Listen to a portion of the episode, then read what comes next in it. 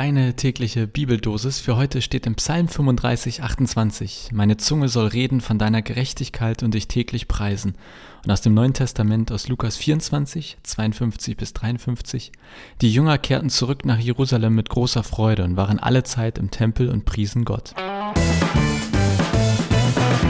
Es geht aufs Ende zu, mit mir sowieso, aber auch mit Staffel 1. Wir sind in Folge 47 und es folgen danach nur noch drei Folgen. Und das ist jetzt der Moment, in dem ihr Oh sagen müsst. Heute ist wieder Donnerstag, zumindest bei mir, jetzt wo ich die Folge aufnehme. Wenn du sie hörst, ist mindestens Freitag.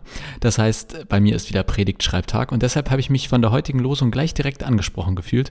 Meine Zunge soll reden von deiner Gerechtigkeit und dich täglich preisen. Und ich habe mich natürlich gefragt, ja, was ist denn jetzt Gottes Gerechtigkeit? Und zack ist mir eingefallen, ich habe letzten Sommer darüber gepredigt und deswegen habe ich die Predigt eben nochmal rausgekramt und ich versuchte jetzt in kurz und knapp wiederzugeben, was ich denke, was Gottes Gerechtigkeit ist. Das ist hier also ein kleines Best-of der Predigt aus dem letzten Sommer.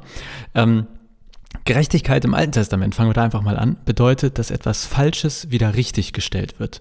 Und das Kriterium, was falsch und richtig ist, das ist die Frage, ob es der Gemeinschaft dient oder ihr schadet. Also, gerecht ist, was gut für die Gemeinschaft ist. Und entsprechend finden wir schon im Alten Testament einen dicken Katalog an Gesetzen gegen Ungerechtigkeit. Besonders spannend, mein Lieblingsgesetz daran ist die Idee eines Erlassjahres. Das gab es wohl nie wirklich, aber die Idee finde ich trotzdem super. Also, das wurde wohl nie wirklich umgesetzt. Die Idee dahinter ist, dass soziale Gefälle alle 50 Jahre radikal ausgleichen.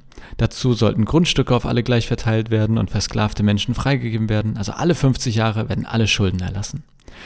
Und wenn ich es zusammenfasse, soweit ich in der Bibel von Gott lese, dann ist Gott einer, der für die Unterdrückten und Schwachen Partei ergreift. Er nimmt diejenigen wahr, die ungerecht behandelt werden, er lässt sich von dieser Not anrühren und verschafft Recht. Gott ist einer, der sich leidenschaftlich einsetzt für all die, denen Leid und Unrecht zugefügt wird.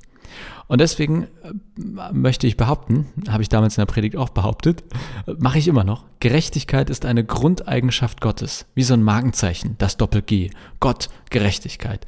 Gab es so eine Werbung von Klaus Hipp für Babynahrung, vielleicht kennt ihr ja noch jemand. Da hat Klaus Hipp in einem Werbespot gesagt, Hipp, dafür stehe ich mit meinem Namen. Und so stelle ich mir das auch bei Gott vor. Gott im Werbespot, der sagt, Gerechtigkeit, dafür stehe ich mit meinem Namen. Und Jesus, der gute Jesus, der knüpft an diesen Werbeslogan Gottes aus dem Alten Testament an. Also würde ich zumindest sagen. Ganz kurz gesagt, für mich spricht Jesus von einer gerechten Welt. Er nennt das Reich Gottes. Und dieses Reich Gottes wird eine totale Umkehrung der aktuellen Verhältnisse zur Folge haben.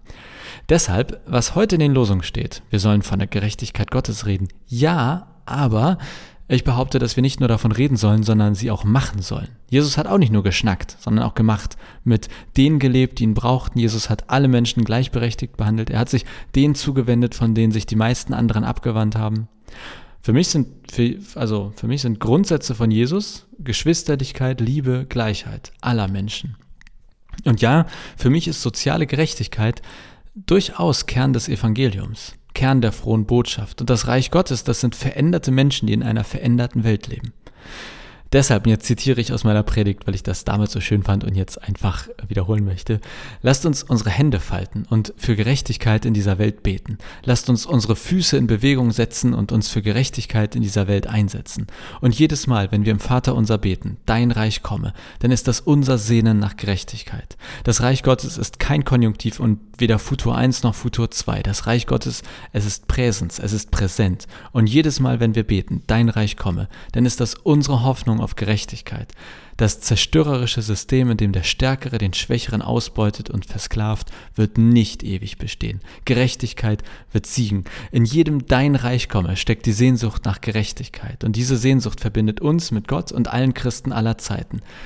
Deshalb, Motto für diesen heutigen Tag. Lasst uns sehnen nach Gerechtigkeit. Lasst uns sehnen nach dem Reich Gottes. Lasst uns beten. Dein Reich komme. Jetzt muss ich einfach Amen sagen, ne?